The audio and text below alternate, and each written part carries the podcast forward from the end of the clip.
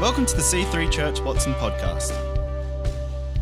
Our vision is to connect you to Jesus, develop you as a follower of Christ, and empower you to build the church. We hope you are blessed by this week's message. Back in um, September 2015, I was at an Australia conference with a number of people on our team, and John Pierce, Pastor John Pierce, uh, talked about. Uh, we were talking about people being saved, and he invited us, anyone who was there who would like to, to between September and December to do an eight day fast for people to be saved in our churches, in our communities. And he asked them if they were, wanted to do that, to stand up and to commit to, between then and the end of the year, fasting. And I stood up, because who wants to see people saved? Yes. And then I sort of forgot about it until the Holy Spirit said, Hey, remember? Remember? Oh, yeah. So I did a day here and a day there. And then it got to around this time of the year. And I thought, who wants to fast at all the Christmas things? Not me. So I had to do a sort of a, you know, all at once. And I don't like fast. Turn to the person next to you and say, oh my gosh, she's talking about fasting. But then talk to the, turn to the next other one and say, but it's going to be okay. It's really going to be okay, guys. So we did it. We, I fasted. Some other people did too, I'm sure. Um, I mean, I'm talking about in our team. I, I didn't actually ask. I'm pretty sure Paul fasted too. Who knows? We do talk occasionally. Um, anyway, we saw in 2016 more salvations in our church than we've ever seen in the history of this church.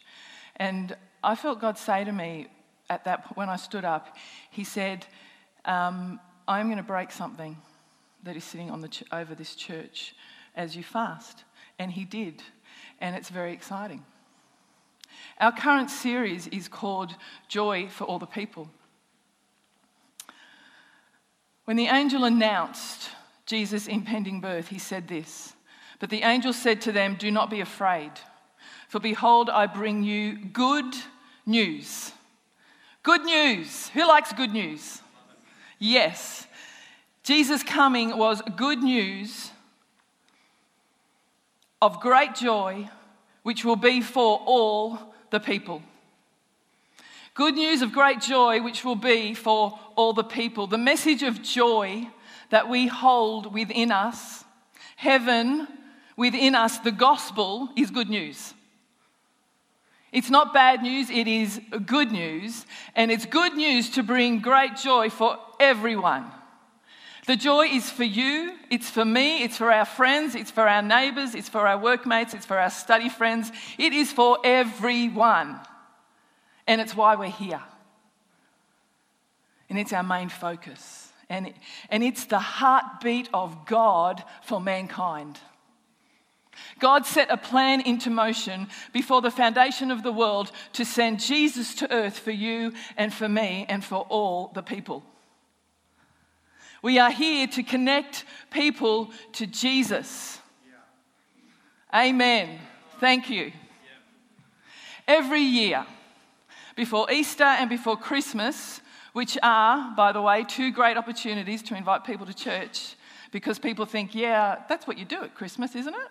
That's what you do at Easter, you go to church. Every year, before those two major events in our calendar, we fast and pray for people to be saved because we understand that it is the main focus of the church. We understand that this is God's heart. We understand that we actually understand the spiritual battle that ensues over every person's eternal destiny. Did you know there's a spiritual battle? And we are fasting, Sarah said, uh, explained that to you. We are fasting for four days leading, not, not this week coming, but the week after. I'm not preaching next week, so I'm preaching today. So, as to, to hopefully encourage you all to be a part of our fast because fasting is powerful. Matthew 6 is a wonderful chapter. It's the chapter that talks about the cure for anxiety. You read it? Yeah? Yep. It talks about, um, it, it shows us how to not worry. It ends with that wonderful verse which says, Seek ye first the kingdom of God and his righteousness, and everything else will be added to you. But buried in Matthew 6, we also find three weapons of mass destruction in the spiritual realm. Buried in Matthew 6 are three weapons of mass destruction in the spiritual realm.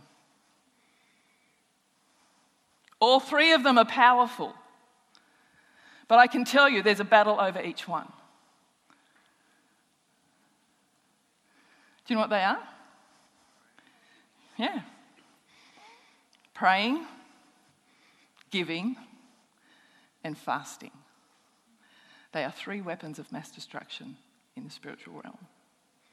And there is a battle over your, with your flesh over every one of them. They are not getting my money, it's my money. Instead of releasing, instead of giving, there will be a fight over that. Prayer. Why is it that when I go to pray, I remember all of the other things I could be doing? And all of the other things that I might want to be doing, and I should clean that and I should organize that cupboard. My gosh, that cupboard needs organizing. And fasting. Well, gosh, I can't do that. I can't go without food. My blood sugar drops. or something. Jesus is talking in Matthew 6 in this passage, and he says, When you fast, not if you fast, when you fast. When you, and this is what he says when you practice some appetite denying discipline to better concentrate on God, don't make a production out of it. It might turn you into a small time celebrity, but it won't make you a saint. If you go into training inwardly, act normal outwardly. Shampoo and comb your hair, brush your teeth, wash your face. Now, that's a key just to living for everyone. yep, especially if you're a young'un. Comb your hair, have a shower, brush your teeth. Especially when you're fasting, brush your teeth. And eat, have mints or something. God doesn't require attention getting devices. He won't overlook what you are doing, He will reward you well. For each and every one of these powerful weapons of mass destruction, Jesus says, when you do them, don't make a show of the fact that you're doing them. He assumes that we're going to give, he assumes that we're going to pray, he assumes that we're going to fast. But he says it's important with these spiritual disciplines that we don't blow our own trumpet, that we don't go, oh, I'm fasting. That we don't try to look super spiritual in fact, as we do these things, that passage in other versions says, as we do these things in secret, there is a, God reward that comes to us in public. That's what it says. We, see it, we serve a God who sees what we do in secret, and He says, Well, I won't keep it secret. He says, What you do in the secret place, in the private discipline, is going to release public rewards into your life. Read it, that's what it says. Fasting is serious business, it is not fun. If anyone tells you it's fun, they are lying. They are. I have to psych myself up when it's fasting time. I find it really difficult. I get cranky. I don't sleep well. My brain stops functioning properly. It's a wrestling match with my flesh, my flesh versus my spirit. I do not like how hard fasting is physically, but I really love the fruit of fasting. We need to remember that God sees what we're doing and He says, when you do it, there's a reward. There's an American Indian tribe that had a rite of passage for young warriors, young men who wanted to become warriors and they wanted to fight with other warriors. But to be able to fight, they had a test that they had to pass. And the chief, he would speak to each young man when it was time for them, it was their time. And he'd say, You've got to climb that mountain. And it was a really steep mountain, and it was, it was very hard, it was very grueling, and it was a very challenging climb. And many of the young men would get halfway up and then they would give up. And some of them claimed to go to the top, but they didn't. And the way the chief knew whether they'd actually made it to the top or not is he would take them aside individually, one by one, and he'd ask them. He'd say, So, what did you see when you got to the top? And he said, The ones who, who actually got to the top would all say the same thing. They would say, I saw something I've never seen before. I saw the sea. I saw the ocean. And that's what fasting is it's climbing a mountain. And it gets really difficult. And your mind will try to tell you to stop, to talk you out of it. It will say, This is not necessary, this is, not, this is extreme, you need to eat. But I'm saying to you that it is not outrageous for us, for a season to say, God, I so want to see souls saved. God, I so want to see people in my community touched. God, I so want to see you move in my life, in my family. I so want to see and leave something that outlasts me. I so want to see you break through in my situation, God, that I am going to fast and pray. You know, Paul and I, when we got married, we were I think we started going out in May, we got engaged in July, and we got married in January. Woo, that was quick. And I was 18. And, you know, was, we, we were young. We were so young. And I wasn't pregnant, just so you know. Our daughter was married five years later. No, she wasn't married. She was born. Yeah, that's right. She was married at 19. Wow, I'm glad you guys are listening. I threw that in just to see if you're listening. anyway, when we, we'd been married for a month and we had a three day fast at our church, which was C3 Canberra. And, you know, there, there were some things going on. Not particularly bad. The things that weren't great, things that, that we wanted to see change in our very month old marriage you know, this little baby seed. And as we went into that fast, we didn't even pray about him. We didn't even, I wasn't even, uh, like, it wasn't even on my radar. But I can tell you, on the th- after the third day of that fast, totally changed. Totally. Different. Something happened in that fast because fasting is a powerful thing. Jesus fasted for 40 days in the wilderness. And the Bible says that after, while he was, after 40 days, he was hungry. Really? The Bible says funny things sometimes. He was hungry. You know what? He, he knows what it's like to fast. He's experienced what probably we, we will, unless you've done a 40 day fast. And the devil came to him during that fast and he said, If you are the Son of God, if you are who you say you are. And the devil was trying to tempt Jesus to give in to temptation. He was attacking his identity. He was trying to get him to prove what didn't need to be proved. And Jesus would have none of it. And every time the devil said that to him, he came back with, It is written. He came back with, It is the, the word of God. It is written, it is written, it is written. I know who I am. And the battle was won when Jesus declared the word of God to the devil, just like our battle is won when we declare the word of God over our lives and to the devil. And the Bible says that the Holy Spirit led Jesus into the wilderness. But you know what? Something happened in that place. Something happened during that fast. When Jesus came out of that fast, he came out filled with the power of the Spirit, the Bible says. Luke 4. Then Jesus returned to Galilee, filled with the Holy Spirit's power. Reports about him spread quickly through the whole region. region. The reason this message is called Powerhouse is because fasting brings an increase in the power of the Holy Spirit.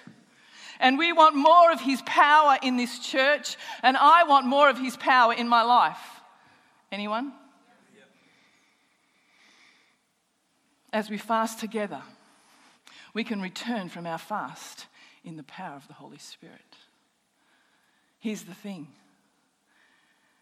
you haven't yet seen the things that God wants to show you at the top of the summit fasting mountain. There are things you've never seen. There are things you've never imagined. There are things you've never thought of. God has them up there, answers waiting in His presence at the top of the summit fasting mountain. Who will come up? Revelation 4 says, The same voice I heard before spoke to me a tr- with a tr- like a trumpet blast. The voice said, Come up here, and I will show you what must happen after this. Come up here. Who will come up higher? That's the question. Who will turn the flesh off and say, I'm coming after you, God, with all my heart? That's what fasting is, and that's what fasting does, and it is powerful. I'm going to skip to 1 Corinthians 3, guys. 1 Corinthians 3 says this, and brethren, could, and I, brethren, could not speak to you as to spiritual men, but as to men of flesh, as to infants in Christ. I gave you milk to drink, not solid food, for you are not yet able to receive it. Indeed, even now you are not yet able, for you are still fleshly. For since there is jealousy and strife among you, are you not fleshly and are you not walking like mere men? This passage of scripture is written to the church.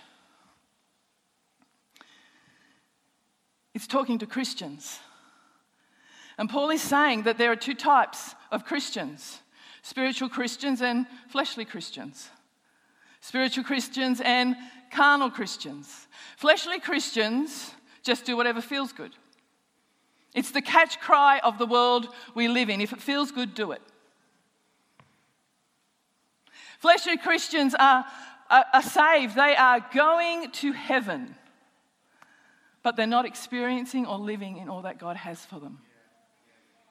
They're not experiencing all that God saved them for. If we only do what our flesh and our soul wants us to do, we will never experience the spiritual power and live in the spiritual reality of what God wants for us and what God has us here for. It's not just about what we want. I had a conversation with someone the other day, and I was saying, Oh, I need to figure out whether to do this. And this person said to me, Do you want to do it? And I said, Well, that actually doesn't come into it in this situation. Should I be doing it? Like, is this the right thing for me to do? So many things I do are not things I want to do. Do you want to run? Do you want to get up and go for a run? No. no. There are many things in life that we do because they're good for us. Yeah? Yeah. Fasting, by definition, is denying our flesh. It's making our flesh the servant and our spirit the master. Let your spirit be in charge of your life, not your flesh. Here are some things that fasting does. The first thing that fasting does is it cleanses us. It helps us to not be a carnal Christian. We can lose our fire for God. We can lose our hunger for God. We can lose our passion for God. We can fill those spaces with other things. They're not necessarily bad things, but we can fill them up with other things. You know, Netflix, it just automatically flicks to the next program. Have you noticed that? You actually have to hit the button to stop it. We can fill our life with Netflix or other things. We bought a house um, years ago, and we walked in. When, you, when we walked into the house, it was a real doer-upper house. When you walked into the house, before you got to the front door of the house, you smelt the cigarette. When you walked into the house, where the pictures had been taken off the wall, was white, and the rest of the walls were yellow. from the cigarettes that were in the house. It was so, so. Who's ever been out to a bonfire and come away and you, it's, it's just on you, right? It just gets on you. And you have to shower to get it off. We are in the world, but we're not of the world. And sometimes cynicism in, in, in, our lives can build. Attitudes can sour. The world can get on us. You know what fasting does? It cleanses us, it showers us. We hear God's perspective, it changes us. Patterns of thinking that need to change. We, we need to be touched again and cleansed again. The second thing fasting does is it helps us to hear God. I was at the coast uh, a couple of days of prayer this week, and I drove, as I was driving to the coast, I was listening to someone, to a podcast, or three, or however long it took to get there, five probably. And there are certain parts of the mountain where you lose reception. And uh, the guy was still speaking, but I couldn't hear him because of the reception. We were at the restaurant with, Nathan, uh, restaurant with Nathan and Lisa Oliver when we were in Edinburgh with them a few weeks ago. And we were sitting with them in a restaurant, and there was a table next to us. And I tell you what, I love happiness and fun, but seriously, we had to shout to hear each other because there was so much other noise going on. There was noise everywhere. God the voice of God, I have found, is quite quiet. And sometimes we have to get rid of all the noise around our lives so that we can tune in to His voice and hear His voice. It's like the reception. We have to get on the right wavelength, tune in to what He is trying to say. Fasting helps us hear God our spiritual antenna comes up. After a fast, it's like, for me personally, it's like a spiritual, like, it's like, wow, I can hear you now, God. And the last thing, you can come up, guys. Fasting brings breakthrough and miracles. It does. I've already talked about a miracle that happened in our personal world. There have been others, strongholds have been defeated through fasting. Freedom has come through fasting. Thanks for listening. To find out more about our church, find us online at c3churchwatson.com.au. We hope to see you in church again this weekend.